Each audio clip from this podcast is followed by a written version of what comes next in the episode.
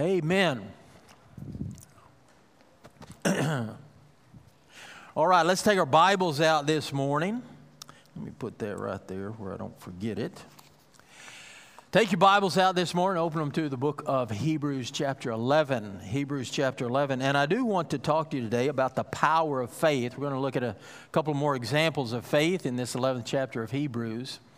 And uh, the, uh, the goal, the point is that faith has power. What is the power of faith? You know, when I think about strength or power, I really don't uh, think about Russell Hardesty. One of the things that comes to my mind is uh, a friend of mine that uh, I knew in, um, in the Navy when I served in the Navy. His name was Dan Rhodes.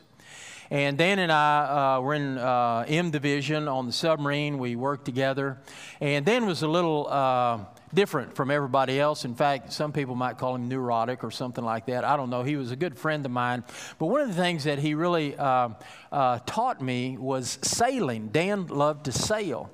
And uh, our, our division, when we were off or when we weren't, you know, working, uh, when we were off the submarine, uh, we would uh, go out to the lake, and one of one of the guys in our division had a had a a, a a, ski boat, and it had an Oldsmobile, a 380 Oldsmobile inboard engine in it and uh, it was a jet. You know, it was one of those jet things. That was newfangled back in uh, the 80s, I think it was. I'd never seen one before, but man, that thing uh, could fly, and we would just ski all over the lake and everything in that boat. Well, Dan showed up one day with a sailboat, and um, because he liked to sail, he had sailed. He grew up in Utah uh, near the Great Salt Lake, and evidently he had sailed on the Great Salt Lake some. I don't know exactly how much. But anyway, he showed up with a sailboat one day. And so we not only skied that day, but we also sailed. And I'll never forget the conversation that he had with uh, Roy. Roy was the guy who owned the, uh, the ski boat. He said, uh, he said, Roy, you know, you have 380 cubic inches in your boat, but my boat has unlimited power. Unlimited power. And Roy said, Oh, yeah? How's that? What, what do you mean by that? And he said, Well, uh, so, you know, you got your engine and everything, it's gas fed and everything, but I've got the wind. And I could sail this thing around. It's unlimited power. It never ends. It never stops. Yours is going to stop one day. And Roy said, and I'll never forget, he said, Well, I tell you what, if you want to have a race, uh, I'll, I'll put my 380 cubic inches up against your unlimited power any day. Well, Dan didn't take him up on that. But I've always thought about that. You know, there is a, there is a lot of power in the wind. And, and, you know, when Donna and I moved down here in 2008 into Brazoria, that was the year that Ike came into uh, uh, to Galveston, and we found out exactly the power of wind. We'd never been in a hurricane before, you know. And, uh, and so I was just thinking about that as I was preparing about the power of faith. You know, there's all different types of power. About the same time, or a little bit later, I guess, when I was uh, uh, getting ready to get out of the Navy, I was uh, uh a guy was uh, trying to talk me into uh, being an insurance agent. Okay, and and I did some of that. I tried selling insurance a little bit, and praise God, he called me to preach because I wouldn't have made a living selling insurance, but. Amen. But uh, anyway, I know some can, but I didn't, right?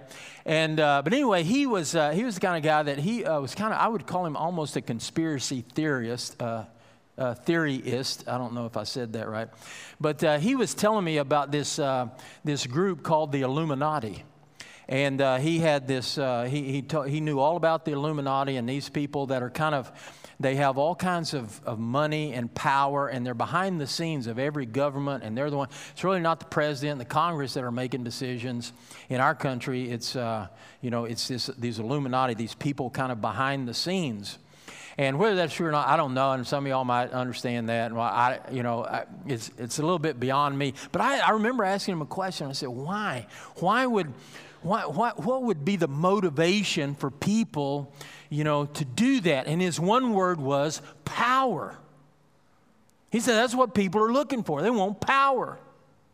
Well, what is that? Well, power is the ability to, to think something or say something and then it gets done right? I mean, there are some people out there that are motivated by that. Evidently, they, they, want, they want what they want and they want other people to do what they want. You know, I mean, I guess I don't know exactly how to explain that, but you know, I was thinking about it And, um, and you know, I wonder what is it that motivates people like to run for public office? Who would to be president of the United States and, and to be in Congress and those type of things? And praise God that we have people like that. I, but but you know, from what you'd have to go through and all, I, what would motivate somebody to do that? That has absolutely no appeal to me. And somebody told me one time it's power. That people want power. That maybe when they, you know, when they go up there or something, that they really have good motivations and everything. But, but there's an old saying that power corrupts absolutely, and absolute power corrupts absolutely or that power corrupts and absolute power corrupts absolute. I think that's the way it's said. And you know, if you study history, you see that that's exactly true. That's exactly right. The, the more power you give someone, the more the more corrupted they become, right? And all you have to do really is look at governments today, in, in, including our government, and you see the corruption that really comes with power. I mean, just think about that. What is it that motivates people? What is it about power?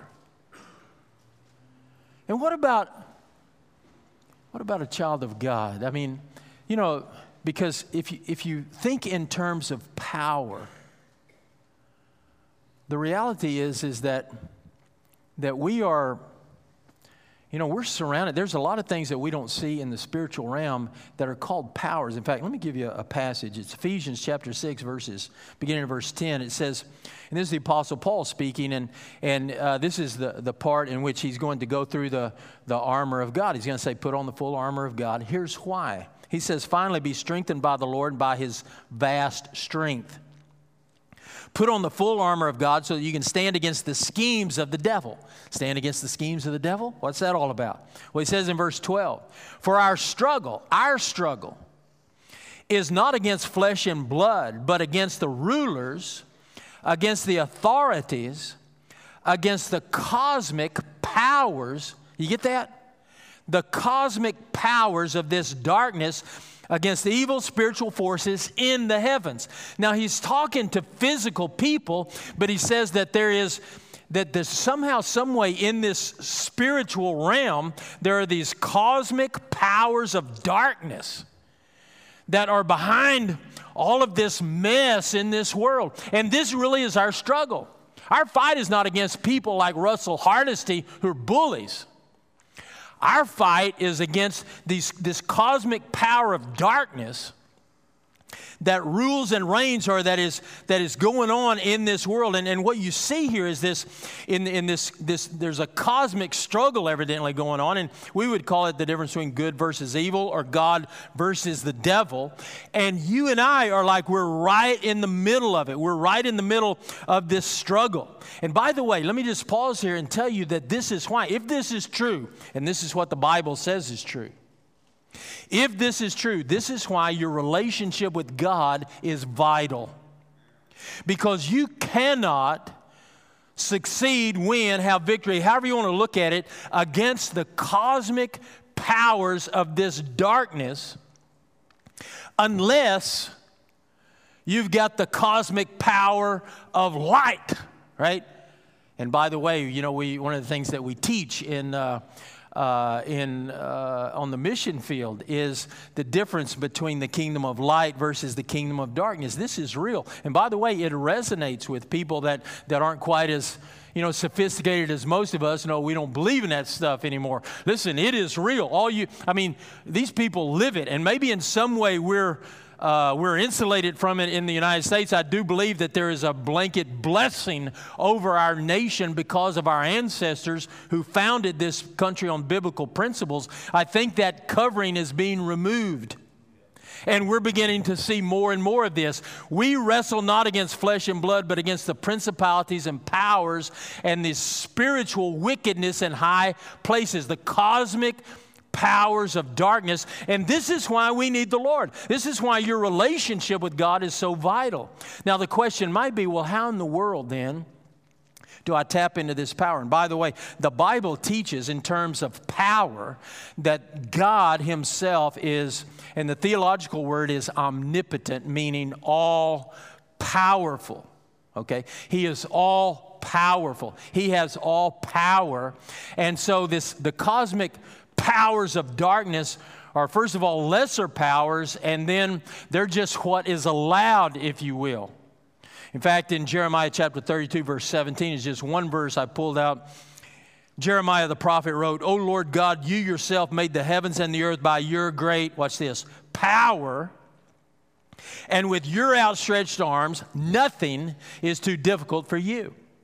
Nothing is too difficult for God. He has all power. He is omnipotent. And this is why, because of the cosmic powers of darkness that are that we war against or that we are engaged with or fight against in this world, we need the power of God. This is why your relationship with God is so vital. Now, the question then becomes well, how do I, as a human being, how do I tap into or access or appropriate the power of God in my life in this struggle that I have in this world against the cosmic powers of darkness?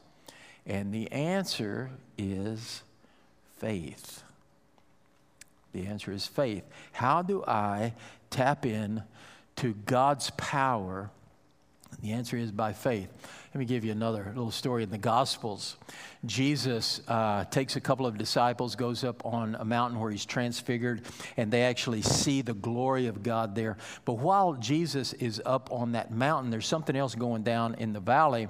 Uh, the, the other disciples are kind of hanging out, and a man shows up, and he's got a. Um, uh, he's got a son who is demon possessed, man. He has all kinds of mess going on in his life. And um, and he throws himself in a fire. He's suicidal. I mean, he's got all this stuff going on. And this man uh, brings, he's looking for Jesus, but he can't find him, but he finds the disciples, and he says, Hey, can y'all do something for my uh, son here? And they try, they really do. They try to bring to bear, you know, the things that Jesus taught them and whatnot, but they can't. They can't do anything for this boy. He's, he's unaffected by whatever it is that these guys are able to do. And then Jesus comes down off the mountain and uh, he shows up and and and the guy brings you know his son to Jesus and Jesus heals him. He casts the he casts the demon out and uh, and you know the boy is healed and he goes on his way. And then in, and this is found in Matthew chapter 17. In the 19th verse, it says, Then the disciples approached Jesus privately and said, Why couldn't we drive it out? Why couldn't we drive the demon out? And Jesus said in verse 20, Because of your little faith, he told them. Now, watch this. He says, For truly I tell you, if you had the faith the size of a mustard seed, you will tell this mountain, Move from here, and it will move. Nothing will be impossible for you. I want you to notice, he's not saying that the size of your faith is what matters here. Just a tiny little bit of faith can move a mountain. By the way, this mountain is metaphorical, okay? It's a metaphor. He's not saying that, uh, you know, we're, we're talking about uh, you know, the actual physical mountain. We're talking about the spiritual mountains or the mountains in life. Those things that come against us, those things that we can't get past, we can't get over, we can't get through, whatever it is. The mountains, the spiritual mountains of this world, he says, if you just got that much faith, just that tiny little bit of faith, you can speak to it and it will move. Will it move by, the, by your power? No, by the power of God. That is, your faith is what taps into the power of God. In fact, if I were to talk about the power of faith, or if we were to talk about the power of faith, what we're really talking about is the power of God in our life as He works and moves in us through faith. This is the story of the 11th chapter of Hebrews. And we've been looking at this chapter for a number of weeks as we've just been kind of walking through what's called the roll call of faith. And really, it is just a series of examples of people just like you and me. These folks aren't extraordinary in any way, other than the fact that they put their faith to work in their lives, and extraordinary things took place in their lives through faith. And what we come to today is two uh, examples of faith and what I would call, again, the power of faith. Read it with me. It's in uh, down in verse 30 in Hebrews chapter 11. It says, By faith, the walls of Jericho fell down after being marched around by the Israelites for seven days. By faith, Rahab the prostitute welcomed the spies in peace and didn't perish with those who disobeyed. And may the Lord add his blessing to the reading and to the hearing of his faith. Now, before you look up, I, I want to just point something out to you. I want you. I want you to go back to verse 30. And it says there, by faith, the walls of Jericho came tumbling down, right? Uh, in verse 29, I want you to notice, and we looked at this last week or the week before, by faith they crossed the Red Sea as though they were on dry land. Now, there's a space of 40 years between verse 29 and verse 30. In verse 29, cross the Red Sea. In verse 30, walls of Jericho come falling down. 40 years have passed. What happened during those 40 years? What happened during those 40 years was the children of Israel, they came into uh, the wilderness. They went to Mount Sinai. God gave them the Ten Commandments. And then God said, okay, now we're going to move into the promised land. Great, let's send some spies in. Send 12 spies in. 12 spies come back. 10 of them say, man, there's giants in that land. They are walled up to heaven. Man, those cities are walled up to heaven. They're impregnable. We can't, do, we can't go. Two of them said, Caleb and Joshua said, No, we can, let's go, right? But the people decided, No, we're not going to go. If you look back in uh, chapter 3, uh, of Hebrews in verse 19, it says, they were unable to enter because of their unbelief. And so what happened was, for 40 years, the people of God, they circled that wilderness. They just made lap after lap after lap until every one of them that had come out of Egypt died. Why did they die in the wilderness? And the answer is unbelief. That is lack of faith. Apostle Paul talks about the same thing in Romans 11 20. He says they were broken off, and he's talking about Jewish people. They were broken off because of unbelief, but you stand by faith. Now, notice you've got faith, you've got unbelief. I want you to see that this is a matter of life and death. Why? Because our struggle is not against flesh and blood it's not just the Russell Hardestys of this world or just wind power that we're talking about. We are talking about the cosmic powers of darkness that are arrayed against people, everybody. And we either tap into the power of God so that we have defense or that we are able to live or we're going to die. That's the difference. It is a matter of life and death. Okay? So that's what we're talking about here. So let me just let's just let me just give you these two things in this passage with these two examples. First of all, there's the example of the walls of Jericho. By faith, the walls of Jericho came tumbling down. And here's the first thing under the heading, the power of faith.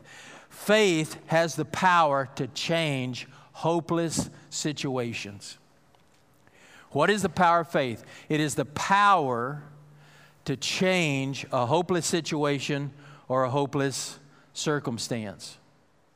Now, the walls of Jericho, to you know, to understand this, you're going to need to go back. I want to encourage you to do this this afternoon. Go back, open up the book of Joshua, and read Joshua 5 and 6. That's where the story of the, quote, battle of Jericho is. It really wasn't a battle, in fact, you know, when we were a kid, we sang that song, Joshua fought the battle of Jericho, Jericho, Jericho. Well, Joshua didn't fight the battle of Jericho.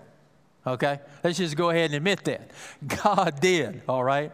And so what happened, and just real quick, the way the way the story goes, children of Israel cross into the promised land, and their very first encounter is Jericho. Jericho is a great walled city. In fact, archaeologists tell us that the walls of Jericho were 30 feet thick, 45 feet tall. They were made of mud brick. Now, later on in history, uh, some folks named the Assyrians and the Babylonians, they're going to learn how to knock walls like that down. They're going to bring siege engines up and they're going to. Um, they're going to put those siege engines up against the wall and they're going to start pounding on that wall until they knock it down. The Israelites didn't have anything like that. They had swords and they had slingshots, and that was about it. And they could not just bypass Jericho, they had to take Jericho because uh, it basically guarded the whole land. And so they've got to do something about it, but it was impregnable, absolutely impossible. There was no way they were going to be able to take Jericho down. And in that fifth chapter of Joshua, Joshua goes out one day and he's trying to figure out what to do. Man, he's the commander, he's got to have all the answers. And the angel of the Lord, or the commander of the Lord's army, meets him. You can read about this again in Joshua 5.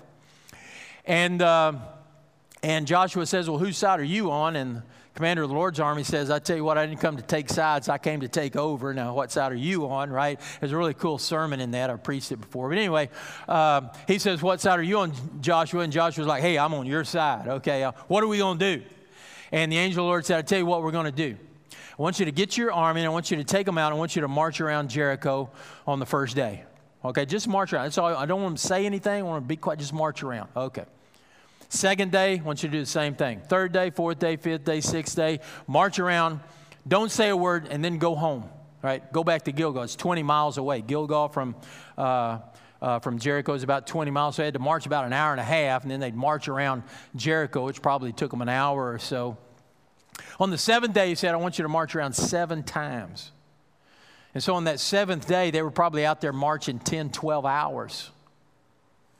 And then he said, At that seventh time, I want you to blow the trumpet. I want everybody to raise a shout, and I'll take care of everything else. All right? Now, I just want you to just picture this for a second because this is almost, I mean, you know, God has a sense of humor. And you can imagine Joshua, you know, he gathers all his commanders together, the commanders of thousands and hundreds and everything. And they're like, okay, what are we going to do? And Joshua's like, I tell you what we're going to do. I got it, man. The Lord has shown me. This is how we're going to take down Jericho. All right, what are we going to do? Well, we're going to get out and march around it. Okay. And then we'll attack. No, no, we're not going to attack. Then we're going to go home. And then the next day, what are we going to do? We're going to attack. No, we're going to march around it. Say what? Yeah, we're going to march around it. And then what? Then attack? No. Then the third day we'll march around it. Fourth day, fifth day, sixth day, we're just going to march around it.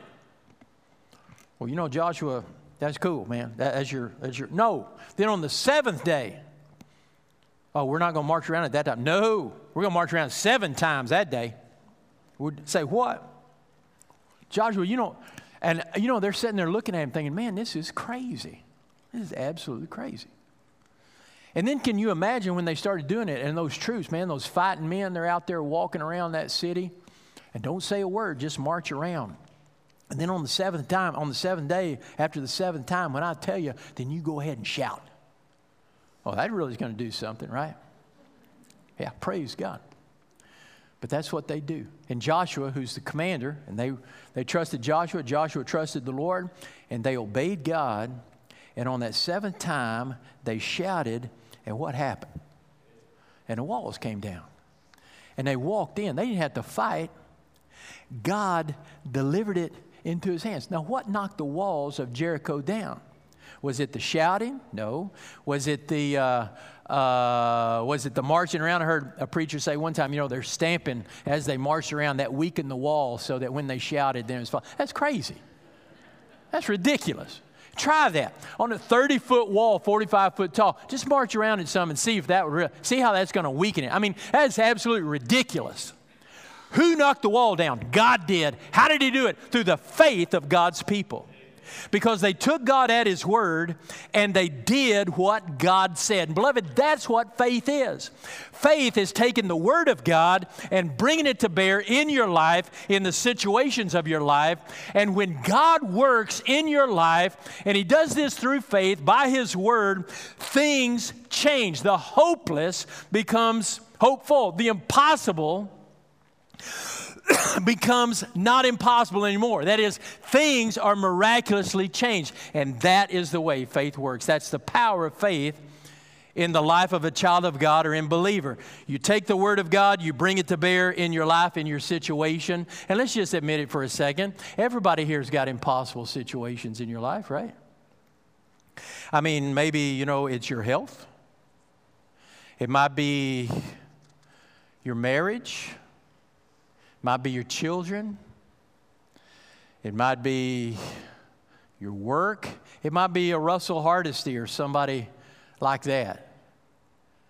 And what the Lord says is, I tell you what, if you'll trust me, if you'll come to me and you'll take my word, and by the way, that means you need to know the word of God. If you take the word of God and bring it to bear in your life by faith, if you'll believe me and trust me, I'll make that which is impossible in your life, I'll make it possible. I will change the impossible situations. Let me give you a couple of examples of how this works, okay? One, I already mentioned, is marriage, okay? So, anybody here have, anybody here struggling in marriage? Anybody have a spouse that's difficult to deal with or put up with?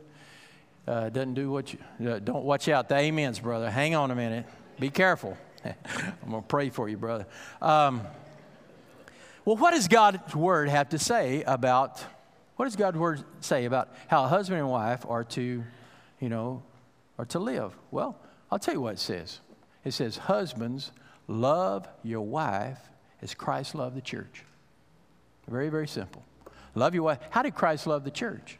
He gave himself for the church, right? He died for the church, gave himself up, right? And so when he says, Husband, love your wife in that way, like Christ loved the church. And I, I can't tell you how many men that I've talked to about the things going on in their marriage, I'd say, you know what? I tell you what, you love your wife like that, and uh, and God will God will change things. God will take care of things. And I tell you, here's what I've heard over and over. Well, brother Greg, you don't really know about my wife, right? I mean, you know, she does this, she doesn't do this, and blah blah blah. I go through all these things, and I say, well, that's cool, right? But God didn't say. I mean, the word doesn't say love your wife if she's worthy of your love. Love your wife if she does everything right or she never complains or whatever it is, you know, if she treats you. No, it just says love your wife as Christ loved the church. And you know, the Bible says that Jesus gave himself for us while we were still sinners. We were hating him and he was loving us. And he says, Husbands, love your wife in that way. And you know what I've discovered? I've discovered when a man will love his wife unconditionally you know that now God will begin to work in that marriage, and God will. And, and one thing that I tell young couples as I am counseling them to, to get married, you know, you want to have the, nobody wants to have a sorry marriage. Nobody wants to. Everybody wants to have a great marriage. And when we're young in love and everything, everybody's going to be cool, but it doesn't always turn out that way, right? But you know how to have the greatest marriage in the world? Just take God's word and apply it to your marriage. Husbands, love your wives, Christ loved the church. What does it say to wives? It says, Wives, submit yourself to your husband as unto the Lord. And again, I've shared this with, with many wives, have a harder time with this because uh, they feel like maybe I've got a little ulterior motive. Submit yourself to your own husband as unto the Lord. Well, Brother Greg, you don't know my husband. He does this, this, and goes through all of this, and how sorry he is, and everything else like that. I can't submit myself to that, right? Except that the word doesn't say, submit yourself to your own husband if he's worthy of it. Submit yourself to your own husband as unto the Lord if he's perfect. It says, Submit yourself to your husband as unto the Lord. And what happens, I've discovered this, and this is just a biblical principle. When God's people do things God's way, God takes that which is impossible and He changes it. He's able to do that. How? It's the power of God through our faith. When we take God at His word, I've seen marriages changed, restored, revived. I mean, and only God can do that. When, when they would sit there and go, There's no hope. Yes, there's hope in the power of God by faith. Let me give you another example finances. Anybody in here struggle with money? You know, because you know how this thing works, right? I mean, and I've had people say, well, you know, this is how much money I make, and these are my bills right here. and so, and this is why we get our credit cards maxed out and we get in debt and everything else like that because we've got this much money coming in, we got this much money going out, you know. And, uh, and so when, you know, when people ask me, well, how, how do I deal with these things? I tell, well, let's, let's see what God's word has to say about it. And then we go to a passage like Malachi 3, and God says, Do you want to know why you don't have enough money at the end of the month? And you want to know why you're getting into financial trouble? He says, Because you're robbing me. And then the people say, How are we robbing you, God? And he says, Tithes and offerings. ooh, ooh. Watch out. Hang on to your billfold here just a second, folks. Tithes and offerings, he says. He says, Yeah, your tithes and offerings rob God. And then he says, I tell you what.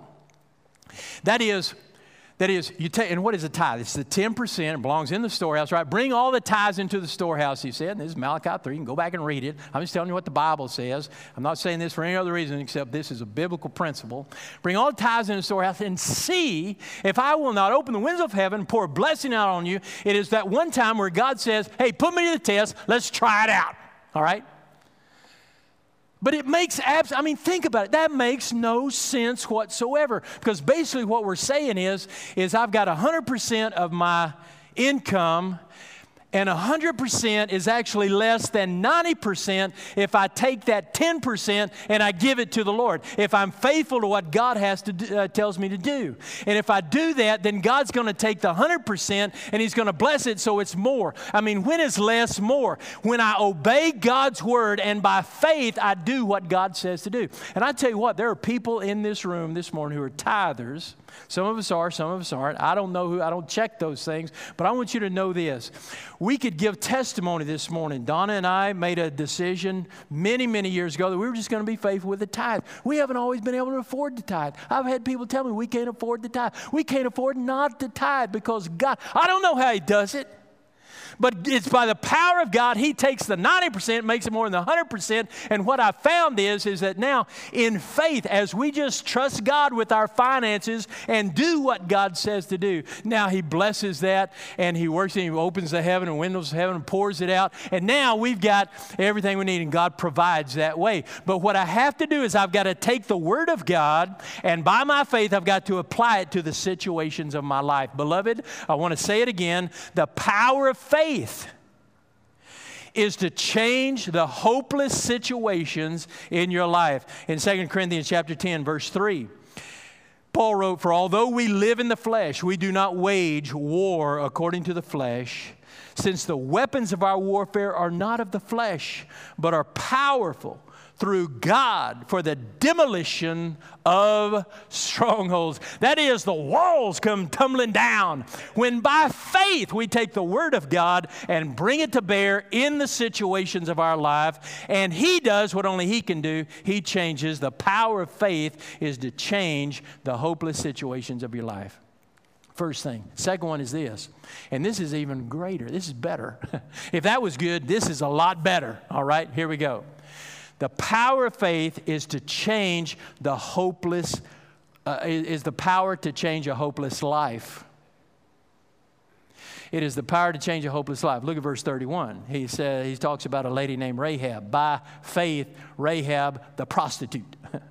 Not too many times you're going to see the word faith and prostitute in the same sentence, talking about the same person.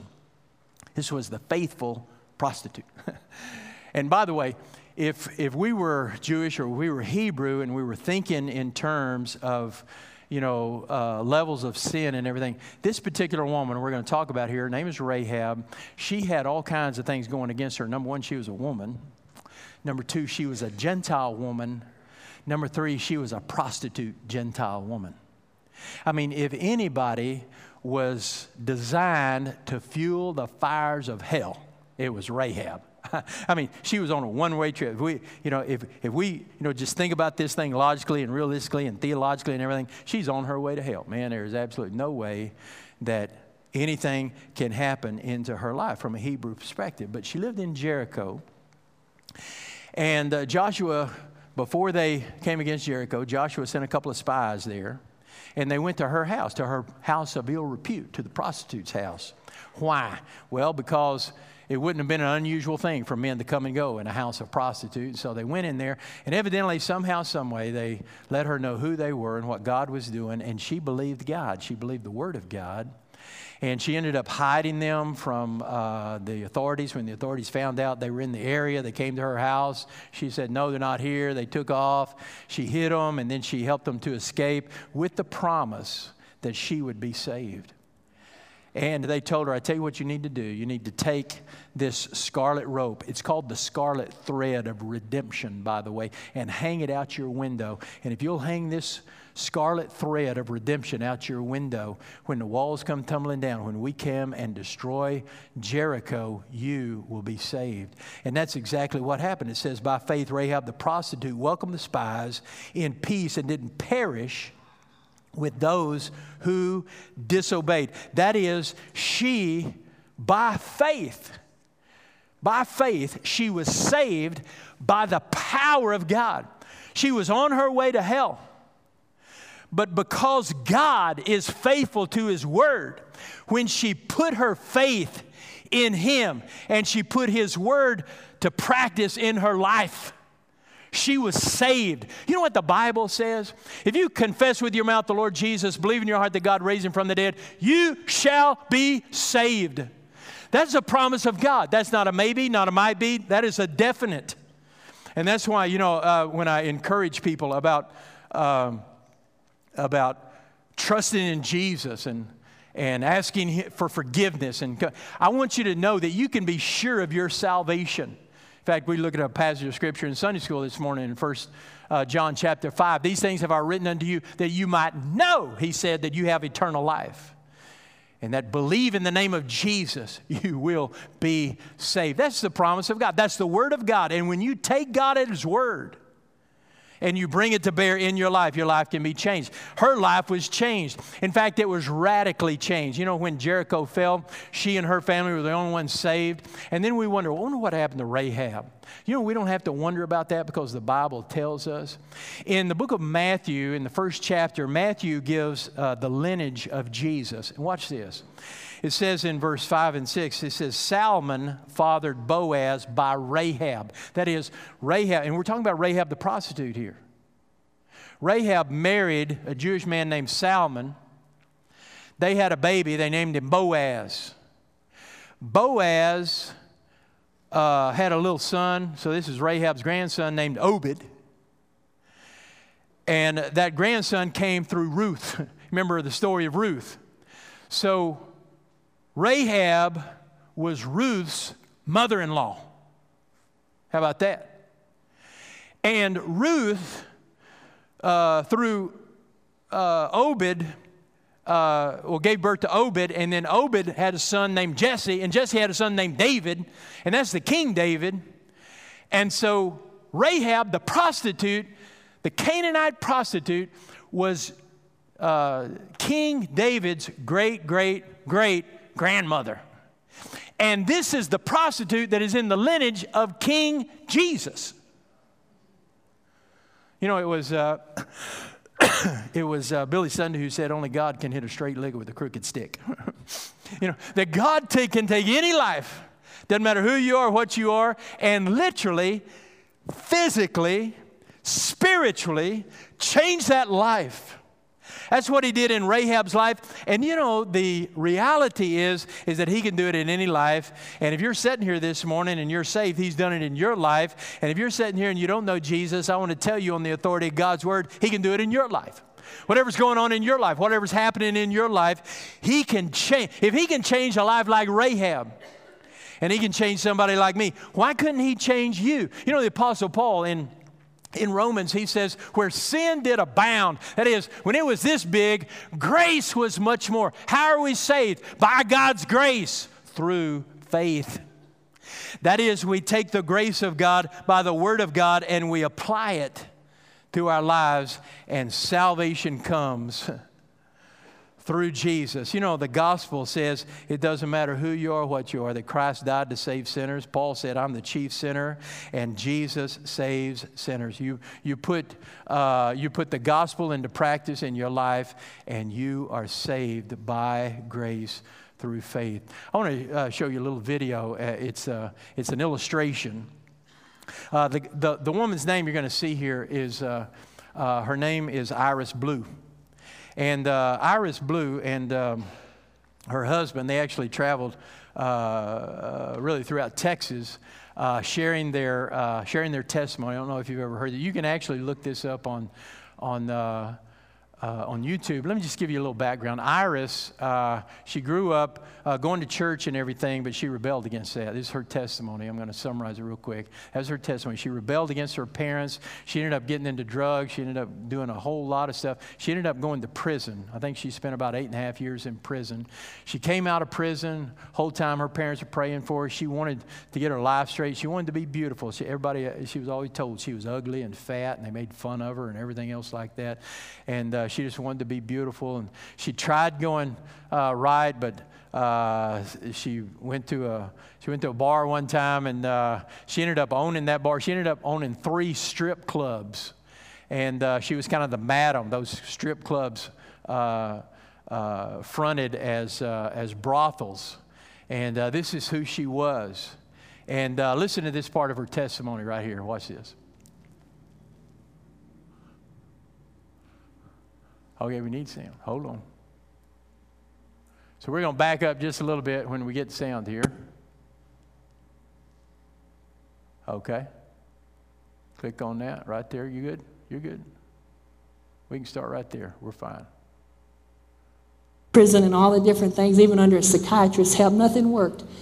And after I'd been out of prison a year and a half, a young man got up out of a, just a normal church and started telling me that Jesus loved me. He'd been saved recently, and he thought if Jesus could love him and save him, he could save anybody. And he began to tell me that Jesus could change my life. I'd heard those stories before. I'd even been to GA camp myself and memorized Bible verses, but I didn't know Jesus. I just knew a little bit about him. And what finally happened on March 31st, 15 years ago, out in front of one of those topless clubs, that young man told me that Jesus could take an old tramp like I was. And when he said the word tramp, my heart broke because I wanted him to say something pretty. But he just called me a tramp, what I was. And he said that Jesus could make me a lady. That's all I ever wanted in life anyway. I said, I'm ready. I mean, I didn't have to pray, Heavenly Father, can I keep just one bar open? Wouldn't it offend you if you saw a Christian topless nightclub? You know, I knew I couldn't do that. And I knew there were some things I'd need to turn from. And I knew that it was just believing in Jesus and receiving Him by faith. And it wasn't faith and works, but I knew that what He was telling me, it was a faith that worked. And that if I put my life in Jesus' hands, if I just say I do to Him and give me to Him, because He had given Himself to me, that He'd change my life, that He'd give me the power to do what I knew I needed to do. And I said, I'm ready. And I knelt down outside that street corner, right in front of the old bar with a little girl dancing in the window. And He led me in a sinner's prayer, just saying, I do to Jesus. And you know what? It worked. I stood up. I closed three clubs that night. I never went back to my apartments. I don't know where my furniture, my clothes went. My life was totally changed and rearranged. I doubted my salvation about 300 times till Sunday morning. And I'd called that man. I said, let's pray one more time. But on Sunday morning, I went to church, and that preacher reached into the Psalms and said that God would remove my sin as far as east is from the west. I said, honey, I'm not educated, but you can't get there from here. I wanted to scream. I said, how can they sit still? east from the west.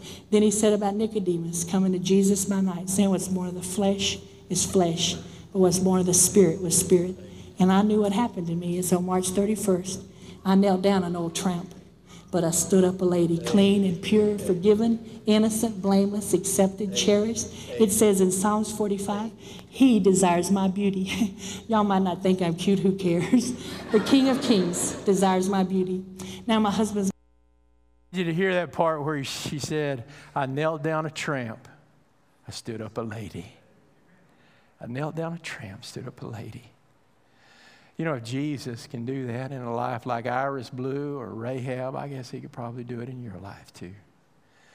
That you know what? It doesn't matter who you are, what you are, what you've done. Jesus loves you, and he gave himself for you. And it is the power of God in you, your life to change the impossible situations and to change the impossible life once and for all. And today, I want you to know that power of faith is the power of God. But you got to you to believe God. You got to take Him at His word, and you got to bring it to bear in your life. And when you do that, on the authority of the Word of God, I will tell you that your situations will change, your life will change. I don't know how they'll come out. I don't know how your life will come out, but praise God, you don't have to. You don't have to uh, be afraid or worry about that because now you've got Him deciding all that stuff, right? That's what it means to be a child of God, and that's what it means to have faith. The power of faith is the power of God at work in your life. Father, I would ask you today in the name of Jesus that you would, Lord, show yourself mighty. As we sang earlier today, Lord, be glorified in this place. Come and fill this place, Lord, and show us your glory, Lord, and open our hearts. God, open our minds to you. Father, some of us today, we're just tramps on the inside, that's all we are. Maybe not like Iris, but in other ways. And God, today, as we just kneel down, Lord, I pray, God, that you would raise us up whole and clean and pure and saved. And I thank you, Lord, that your word is true and that you do that. And God, some of us today, we've got some impossible situations that we don't know what to do about. In our homes, they're in our workplaces, they're in our job, they're with our finances. And Lord, I just pray today that as you show us the truth, and God, as we take that truth, the word, and we bring it to bear in our life, Lord, that you would do what only you can do. Lord, this is my prayer today for all of us here and for our church body. And It's in the name of Jesus we pray as we stand before the Father today. And now is the time of, of response. Let's stand together. And I'm going to invite you this morning to, uh, to just give it up for Jesus. And again, it doesn't matter who you are, what you are.